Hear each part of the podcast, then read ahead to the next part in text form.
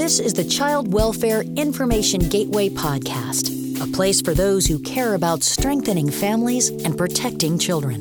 You'll hear about the innovations, emerging trends, and success stories across child welfare, direct from those striving to make a difference. This is your place for new ideas and information to support your work to improve the lives of children, youth, and families.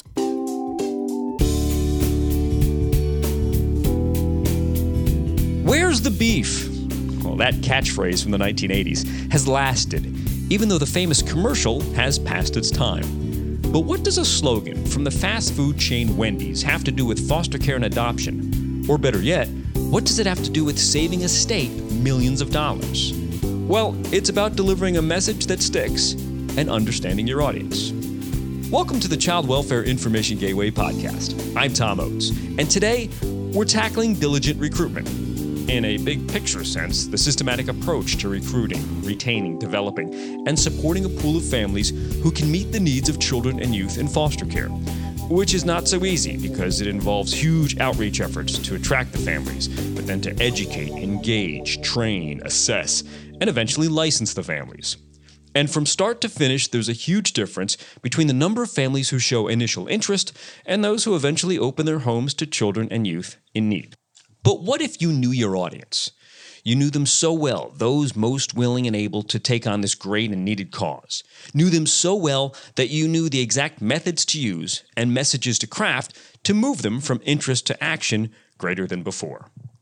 Well, today we're going to hear about a different approach applied within diverse communities within the state of Florida who are grantees within the Children's Bureau's most recent Diligent Recruitment Cluster. The Florida Intelligent Recruitment Program takes a page from Madison Avenue and the research that marketers apply to understand what makes you more likely to choose cornflakes over fruity pebbles. This time, the subject isn't breakfast, it's foster care. We're joined by David DeStefano, Chief of Strategy for Kids Central Inc., a community based care provider of child welfare services in Central Florida and Florida's Fifth Circuit, along with Tori Wilson, an integration specialist with the Florida Department of Children and Families. Now, as part of their efforts in this grant, they engaged Keith Gold, a longtime creative director and advertising executive who worked on campaigns for Coca Cola, McDonald's, Federal Express, and yes, he was part of the team that created the Where's the Beef campaign. Keith's company worked to gather a deep understanding of who and what makes up the ideal foster parent and help develop specific marketing strategies for those specific agencies to use. In our conversation, we talk about the approach, getting buy in from leadership to try the new strategy, and also how it supported streamlining the licensing process, resulting in cutting the time to licensure by nearly 70%. All right, so here's the meat of the show our conversation with David DeStefano, Tori Wilson, and Keith Gold. So, folks, I want to thank you for uh, for joining us today. And David, I want to start with you. The idea of a marketing approach to recruitment. Talk to me about where that came from. It's actually something that had its genesis about uh, ten or twelve years ago. Some work that I was doing in another state.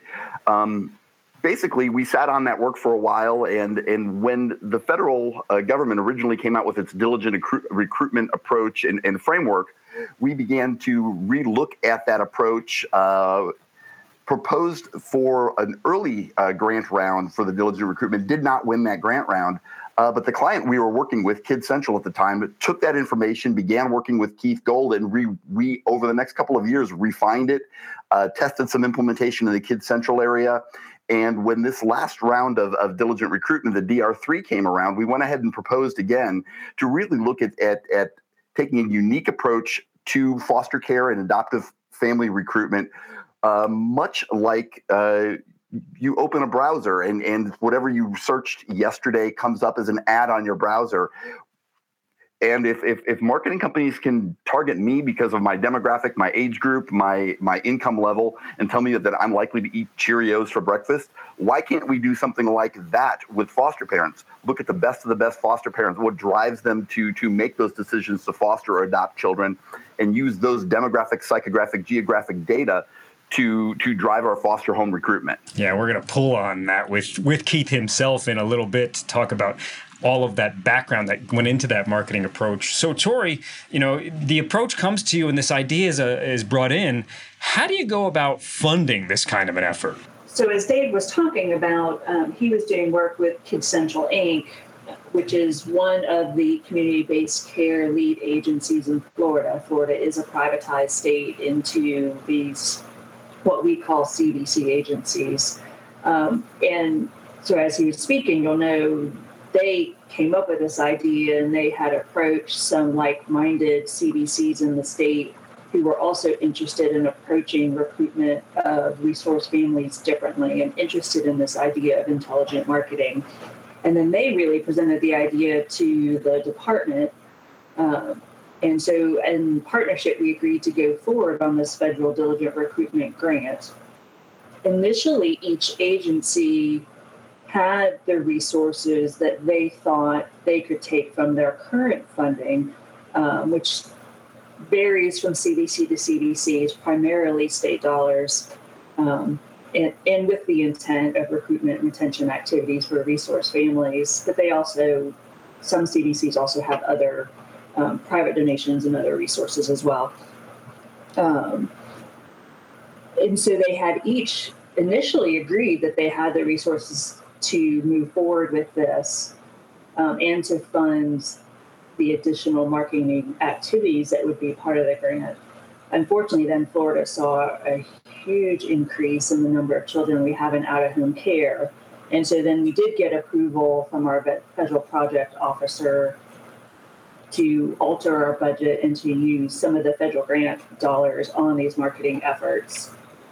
Uh, and so that's how it has moved forward and really gain some momentum with the CBC agencies being able to experiment with different marketing approaches. And getting the idea of, of okay, here's an approach that we like, we have a way to fund it that's only a little part of the battle because you're dealing with something that's that's different that's actually you know moving away from what's been done in the past and maybe what's been proven to work at a certain level so talk to me about then once the idea is there and you can realize that the funding may be there there's still buy-in from leadership to actually give you the the thumbs up talk to me about you know kind of presenting this idea to leadership to get them to agree to, to, to move forward. Well recruiting resource families isn't a new endeavor.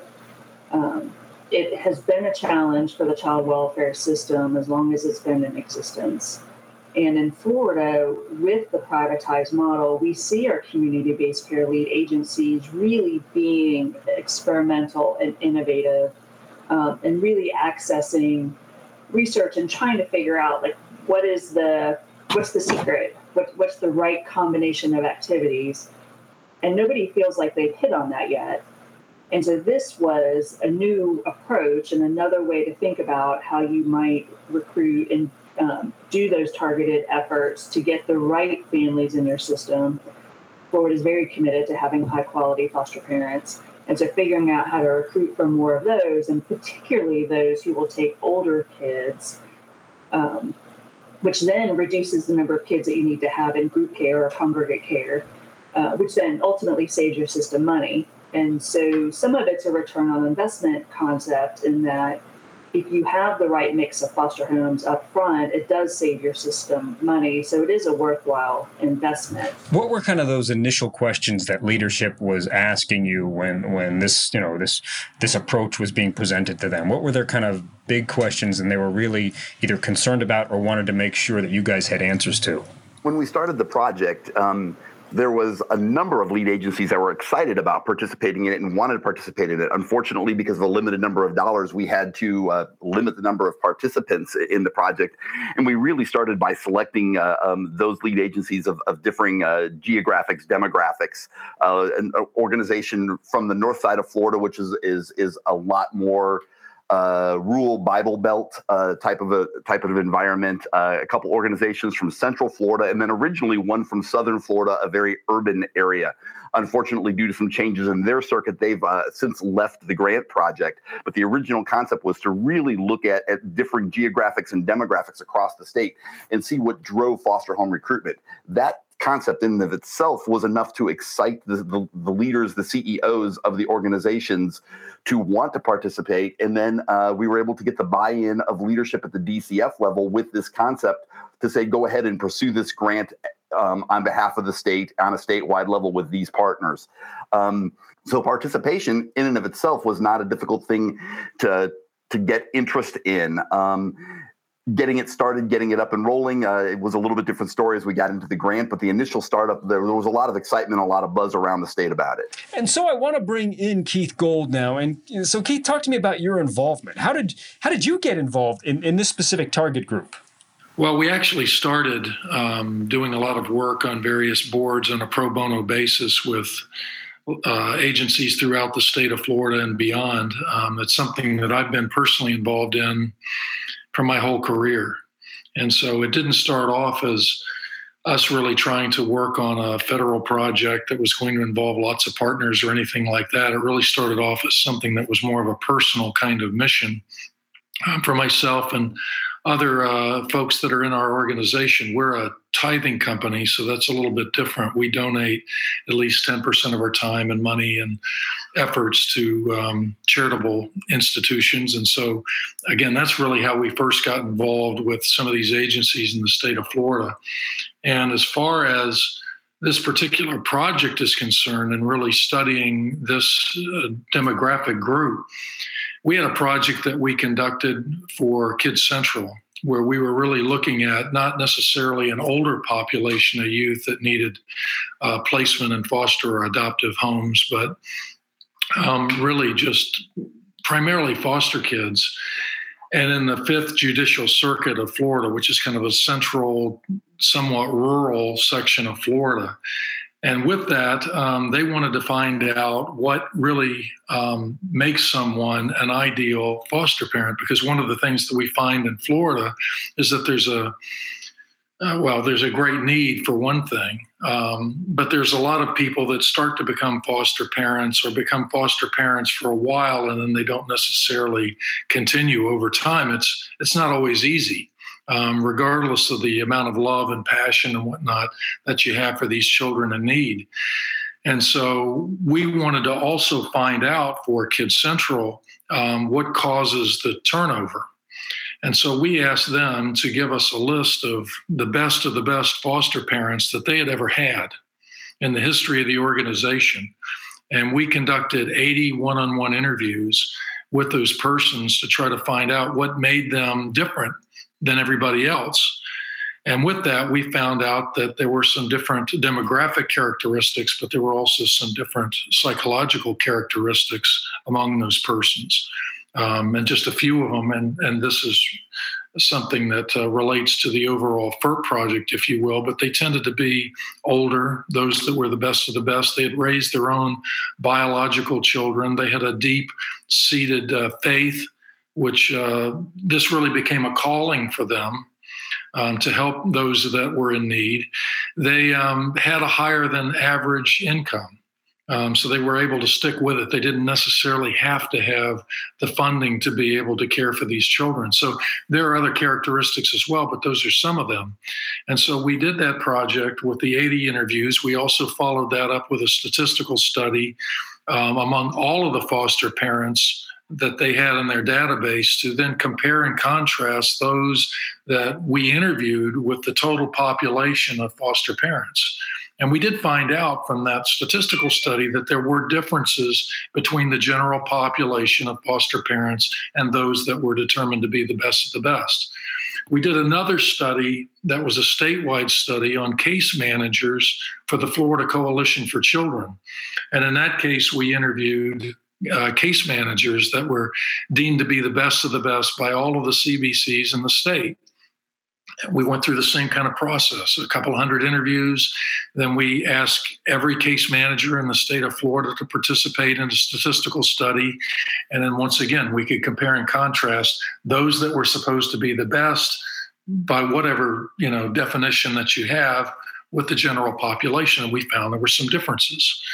So, with that idea, uh, a group of folks got together and we made this application uh, to get this federal grant where we could look at the foster and adoptive parents for older youth throughout various uh, demographic parts of the state of Florida or areas that had very different demography throughout the state of Florida. So, very rural areas, you know, very much uh, urban metropolitan areas, and, and some that were kind of in between. And we took the same kind of approach where we started off um, interviewing in each of the partners' geographic areas those um, parents, foster and adoptive for older children, that they thought were the best. I mean, and again, we let them decide on what they uh, considered to be the best. Um, you know, we didn't necessarily pick those out. We used their own um, criteria for that. And so, with that, again, we found that there were a lot of common denominators, regardless of if you were in a large metropolitan area like Miami or if you were in a more rural area uh, in the Big Bend catchment area, in um, you know towns that I you know I've never even heard of. So if you look at all those, though, there were those common denominators among all those persons, and some of those, once again, were that the, the parents uh, raised their own biological children. They tended to be a bit older. Um, they kind of felt like they had seen it or done it all. A lot of them had helper personalities where they were first responders or teachers or had been in the military, um, so on and so forth. So they felt like they could deal with any kind of issue that was thrown their way. In a lot of cases, there are a lot of challenges that these uh, kids have just beyond the fact that they don't have um, their biological parents with them all the time. And so these were folks that you know were up for the challenge, and they also felt like they had a great uh, calling to do this. It was part of their faith-based calling, and um, so all those things were very similar. One of the things that we found with um, this population, with the Kids Central population, and even case managers, is that a very high percentage of all of these folks that are in this for the long haul um, and that are considered to be the best of the best had experienced some kind of abuse uh, some kind of trauma in their life, or they knew someone who had. It could have been another family member, could have been a friend or a neighbor, um, but they had some experience with child welfare and they had some experience, uh, personal experience with some kind of trauma. And so when we presented this, um, some of our initial findings for the Kids Central study, for um, the study that we did for the Florida Coalition for Children, as well as this FERP study, people in the room were all shaking their head. It was the sort of thing that everybody knew, but nobody had ever quantified. We looked at for the FERP assignment over a thousand different studies that have been conducted from coast to coast um, for decades. And there was not one study that ever mentioned this. And yet everybody kind of knew it.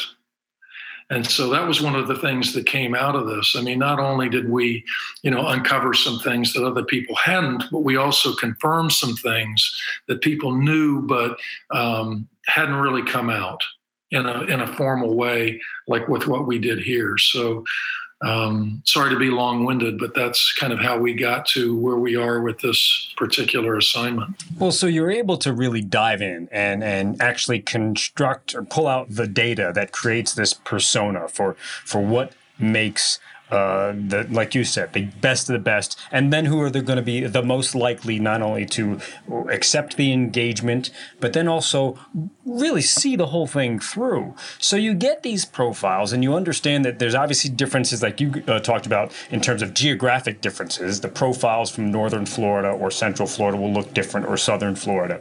So you have this information in front of you. What are then is the approach that you're providing these these localities to you know alter their marketing approach? Well, one of the things that we did in the one-on-one interviews and then also in the statistical studies is we ask people not only questions about themselves but their their habits. Um, their media habits, where they get their information, um, what do they do for entertainment, so on and so forth. And there is a difference, and, and this is pretty well known, uh, widely known. Um, there are differences in a large metropolitan area like a Miami than there are in, in rural areas, say like Ocala, horse country. Um, you know, when we first started this study, a lot of the people that we ask, um, you know, how do they get their information? What kind of broadcast media do they listen to or do they watch? Uh, in the rural areas, they hadn't even heard of Pandora. you know, as a for instance, an extreme example. On the other hand, it was widely used in areas like Miami. And so you have to really tailor the way you're delivering your message based on how people are receiving it in these various geographic areas. And um, certainly there are things about their demographic profile that's different as well. So, anyhow, even though the overall overall message in general might be something that resonates with someone no matter where they are, the way it's delivered and the way it's received is quite a bit different based on where they're situated. So um, we really got to the bottom of in each of these little pockets, these little um, geographic areas, how they get their information. In some areas, you know, they you know they just get AM or FM radio and a community newspaper. And then you have large metropolitan areas where people aren't necessarily reading the newspaper much at all. And so that's not anything that we really uncovered in this. I mean, there's a lot of secondary information that's out there on this, um, but we were able to get it right down to the specific radio station or the specific newspaper or uh, lifestyle magazine or, you know, movie theater that, you know, they would be getting this information in. So that's a big part of what we did uh, with a study. So instead of that whole blanket approach, you've really defined the who and you've really defined the how. Talk to me about what you told those agencies about the what, about crafting that message and, and actually delivering it out. Well, it's a great question. One of the things that uh, we had to do to begin with is really understand the positioning of each of these different agencies. Because if we came in with some kind of a new message that didn't look and feel like that organization, it wasn't going to be received very well. And so we had to kind of fit their personality. And the personality in a Miami is a lot different than the personality, say, uh, of uh, of an agency in Ocala or in you know Panama City or Tallahassee or wherever. So they also had existing campaigns that were running. And so we had to kind of integrate this with what they were already doing. Um, they couldn't just stop what they're doing and launch a new campaign. If they had, of, it wouldn't have been recognized as coming from that local provider. So we had to sit down with them. We had to talk about what their existing campaigns were. We presented the research, and together we developed a plan that was customized for their catchment area. Um, and so, again, the, the plan that was originally created in South Florida was a lot different than rural central area, different than rural northeastern or, nor- or northwestern Florida. So had, they all had to be very different.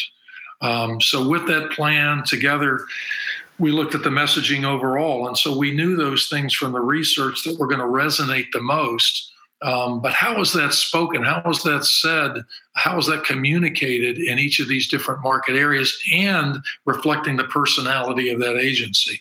So we talked to them about how this could be created. We actually worked with them on creating ads um, that would fit uh, all of these various criteria in their marketplace, whether they were broadcast ads, print ads, uh, direct mail pieces, whether it was faith-based, um, you know, peer-to-peer kind of marketing or whatever it was. We worked with them on their specific messaging.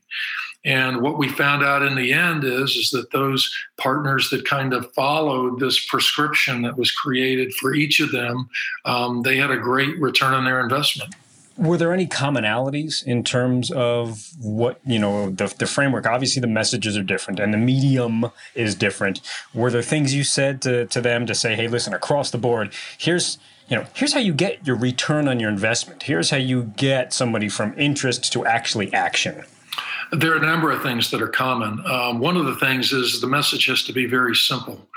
Um, you know, a lot of times, you know, and, and we're in the marketing world here in my company, but everybody likes to be very clever and come up with a lot of, you know, kind of out of the box kind of thinking and that sort of thing. And within the agency walls or within even the CBC walls, everybody thinks that's really exciting and clever and whatnot.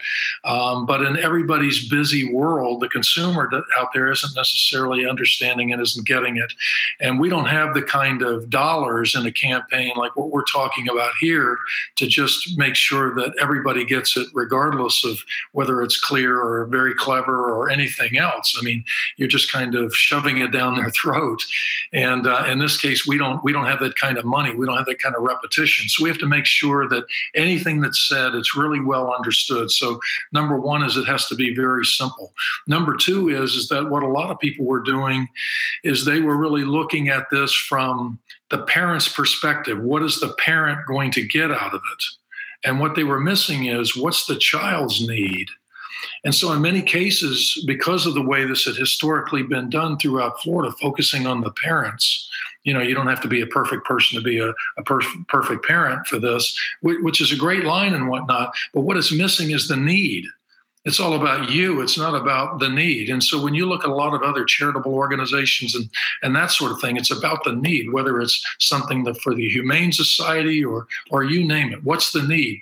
And the way we were able to quantify this is that in the uh, studies that we did people said yeah we understand that uh, and these are prospects i'm talking about in this case that we talked to um, that had the right demography the right psychological makeup so on and so forth.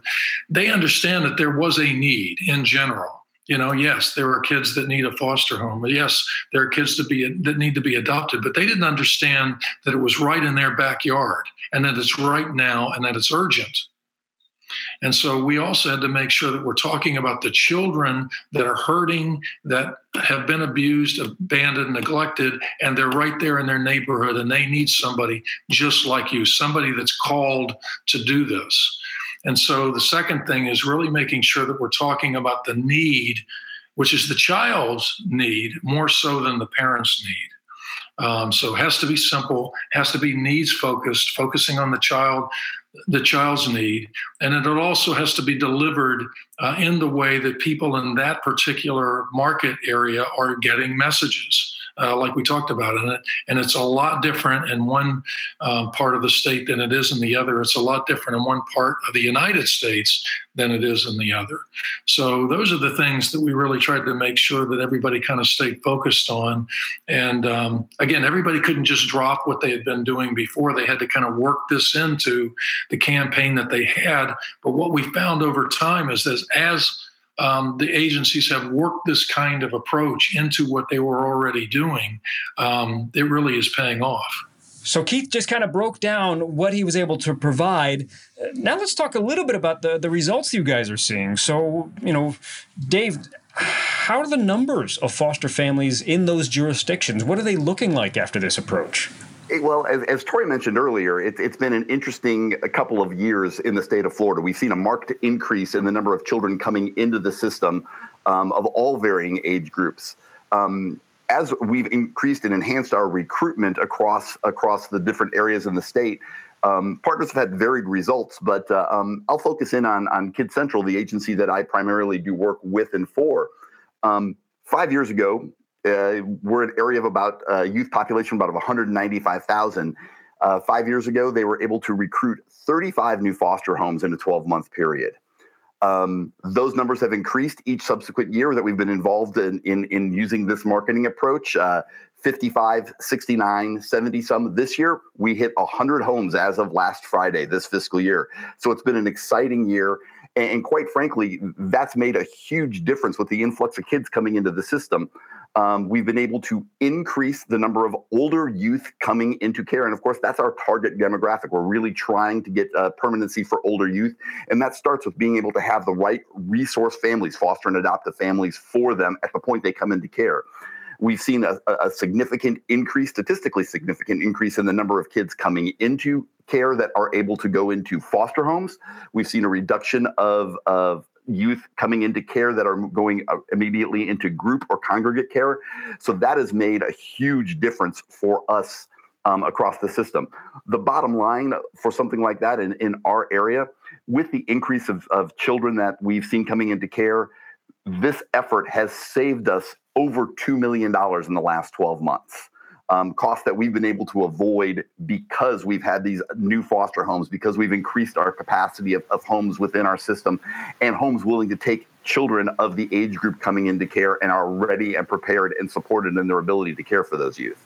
Man, you're just hitting on all the kind of the big bullets that when you're presenting what this could look like to to to leadership, it's it's nice to see that actually delivering on those things at the level you'd like to see, you know, at least at the introductory level. But there's a part of diligent recruitment that also involves, you know, you're getting the interest and you're hitting the right families as you talked about. But then there's that time period of keeping them within the process because it's it's so much to get the home studies and the licensing process.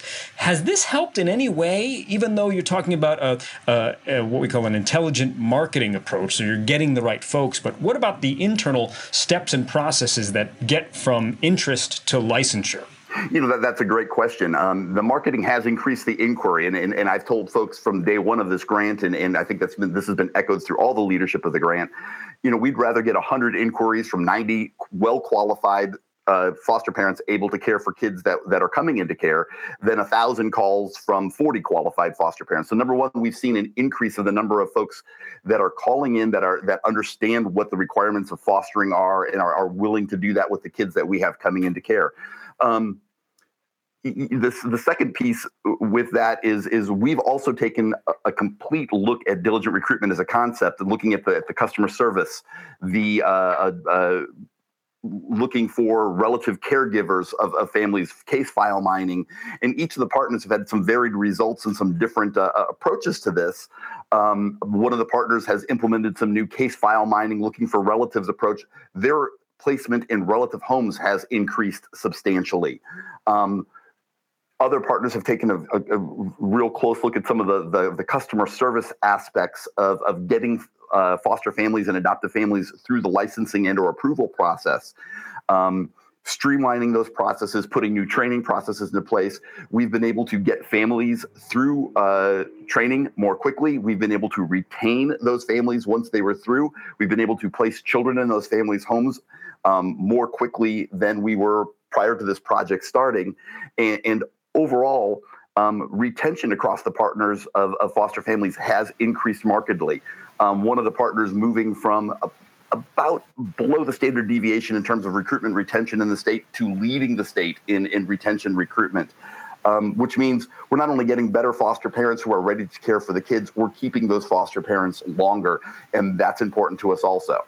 Um, mm-hmm. Through all the marketing pieces, we have to remember that that word of mouth uh, between uh, current foster parents and potential foster parents is still a huge, huge piece of marketing, and it's still a huge source of potential families. We can't capitalize on that and leverage that unless we can keep the current foster parents happy, well supported and satisfied with with the services we are giving them as foster parents and, and especially you talked about something and, and tori i want to pull you in on this because what's overlooked besides the, the big dollar figure that, that david mentioned in terms of saving money for the state is that there was a growing need for foster families because you had a larger number uh, of, of children and youth coming into care. Where did that come from? Where is that change in, in the addition of all these extra children and youth? What's has there been a cause to that? Well, as a department, um, we have an entire team now devoted to results oriented accountability and really trying to dig down into precisely what is working, what isn't working, and, and what are um, kind of your cause and effect scenarios. Uh, so we don't have all the answers yet, but we we do know um, around the state we've implemented a new child welfare practice model, and we can see as it rolled out, um, implementation of that correlates with an increased number of kids entering out of home care. Uh, so ideally, it's because we're more accurately identifying children who need out of home care. Um, that's certainly one angle. Uh,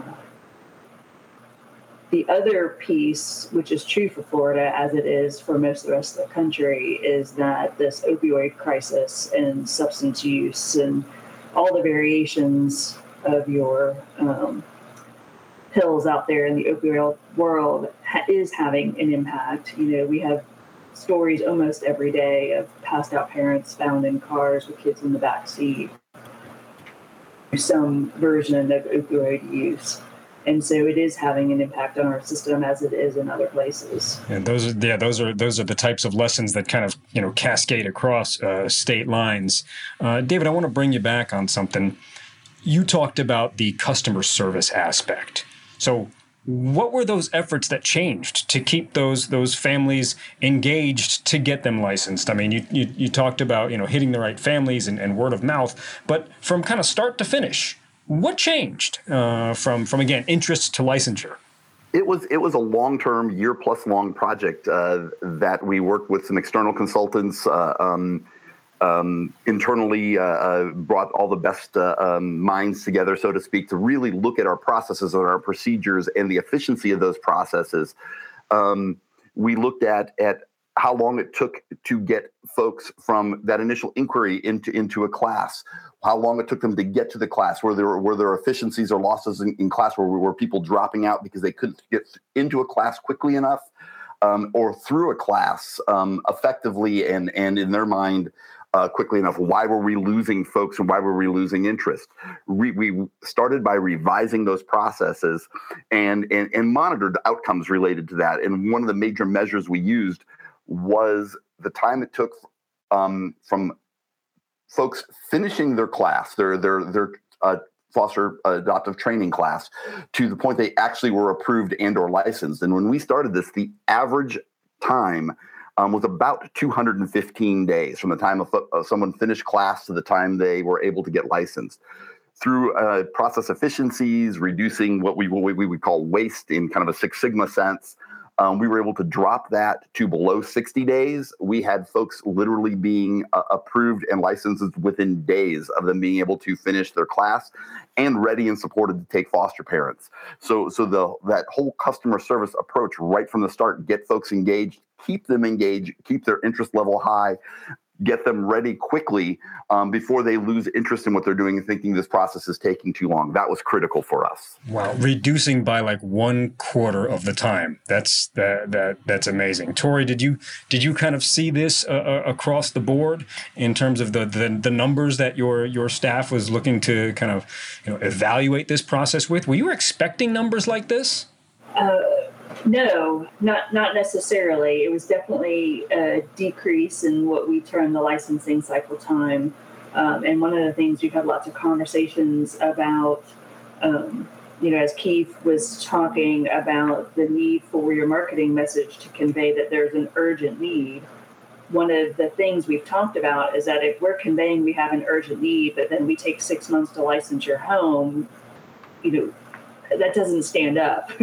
you know, we, we can't make that case to foster parents that the urge is, urge is uh, the need is urgent and that it take us so long to license. So it was very important to us to decrease the licensing cycle time um, to get those homes through the process and um, hearing about kids who need to be placed with them this is really really interesting in terms of not only connecting we talk about connecting with uh, the potential parents the potential foster parents and hitting the community and then pushing them through the the process. And i shouldn't say push but really streamlining the process to to walk them through it uh, much much much quicker.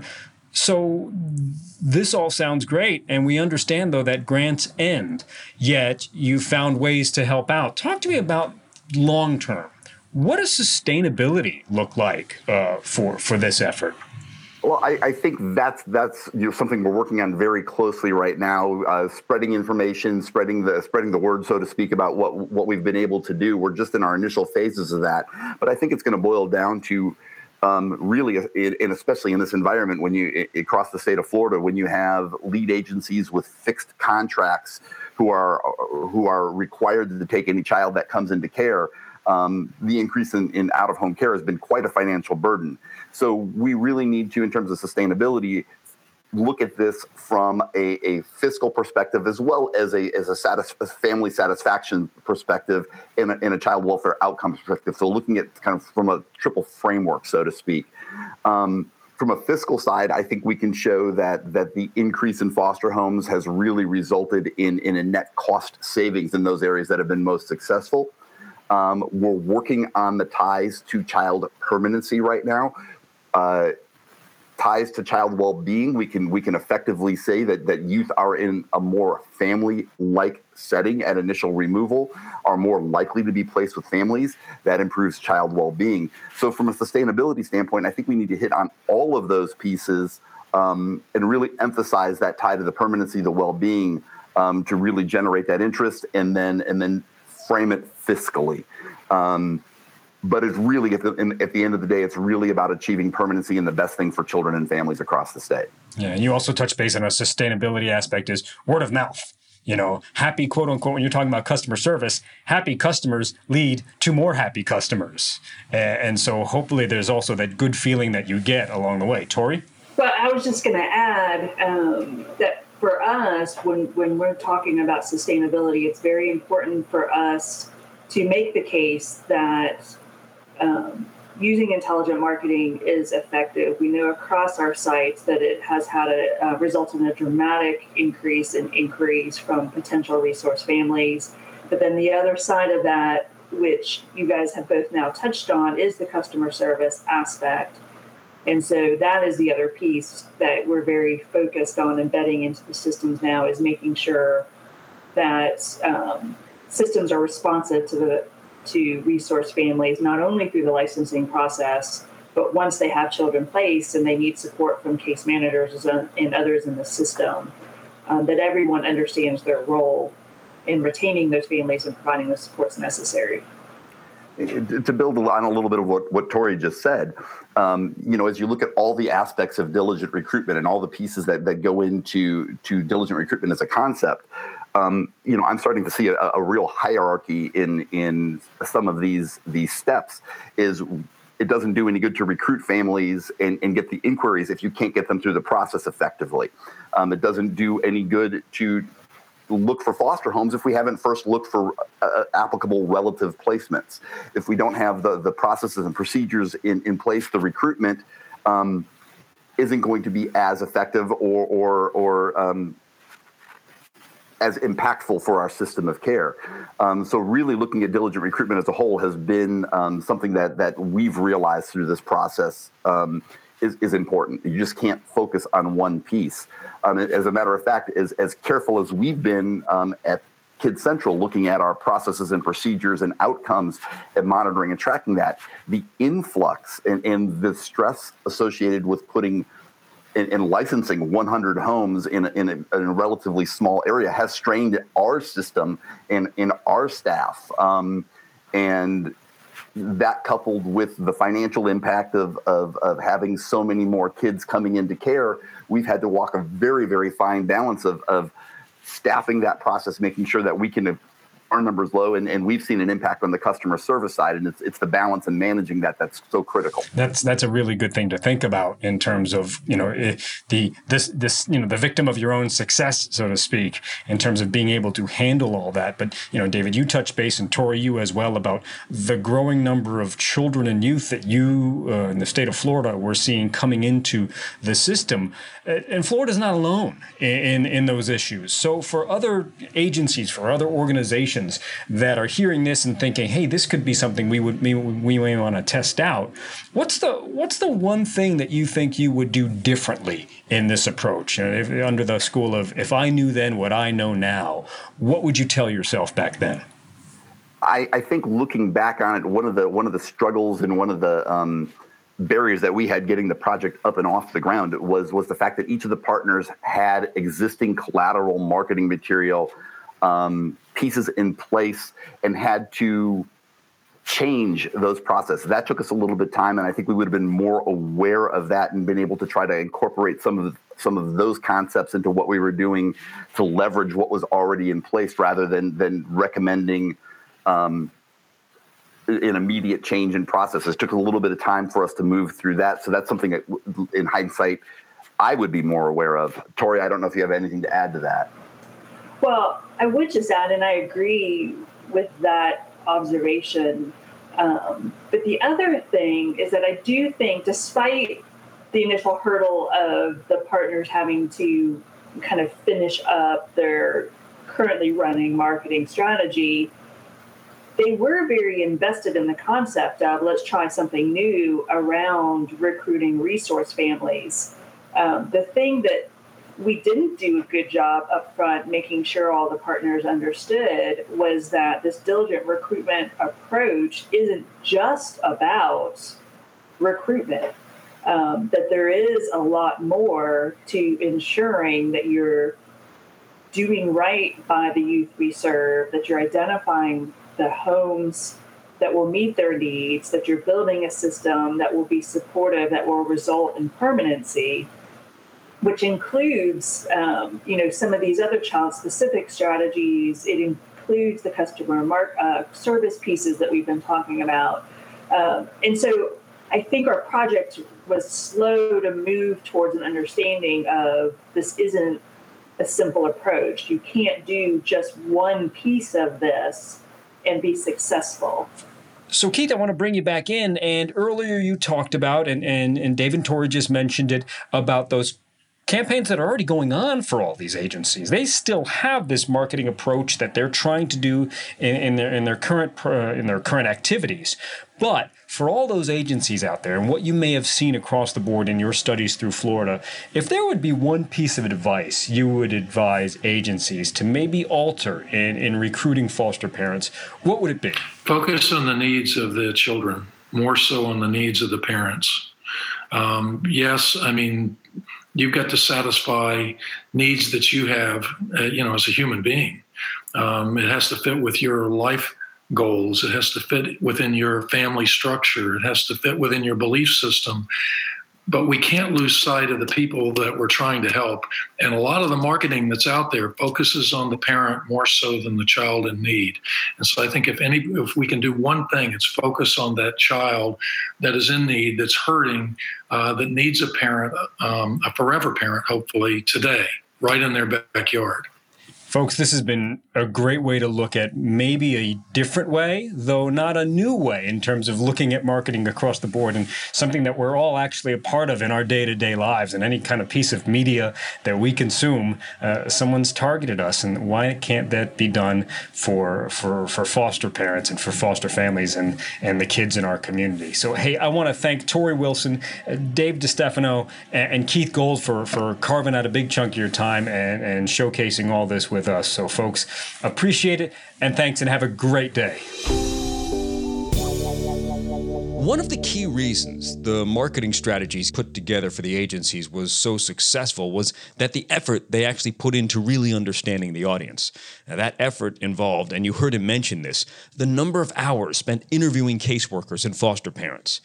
Two or three focus groups can't equal the insight gathered from hundreds of hours of conversations.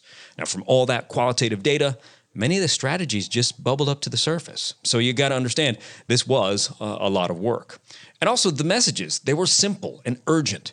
You know, sometimes we want to cram in all the information we have to help make our case or sway some thoughts, but the Florida Intelligent Recruitment Program kept messages clear and singular. Now, on the webpage for this podcast, which you can find on the Children's Bureau's website at acf.hhs.gov slash cb, just search podcast. We'll have links to some of the findings from the grantees involved in the earlier diligent recruitment clusters. We'll also point you to Information Gateway's web section on recruiting and retaining resource families, which has a collection of state and local examples along with recruitment strategies and tools. So just head to the podcast page over at the Children's Bureau's website, acf hhs.gov slash cb and search podcasts. We'll have more podcasts on diligent recruitment coming your way, so look out for those. And as always, please let us know what questions or needs you have for supporting families or training in your staff. You can find us at childwelfare.gov or contact our information support services team at info at childwelfare.gov. Thanks so much for being a part of this community and joining us for this and all the episodes of the Child Welfare Information Gateway podcast series. I'm Tom Oates, and we'll talk to you next time. Thanks for joining us for this edition of the Child Welfare Information Gateway podcast. Child Welfare Information Gateway is available at childwelfare.gov and is a service of the Children's Bureau, U.S. Department of Health and Human Services, Administration for Children and Families. The views and opinions expressed on this podcast do not necessarily reflect those of Information Gateway or the Children's Bureau.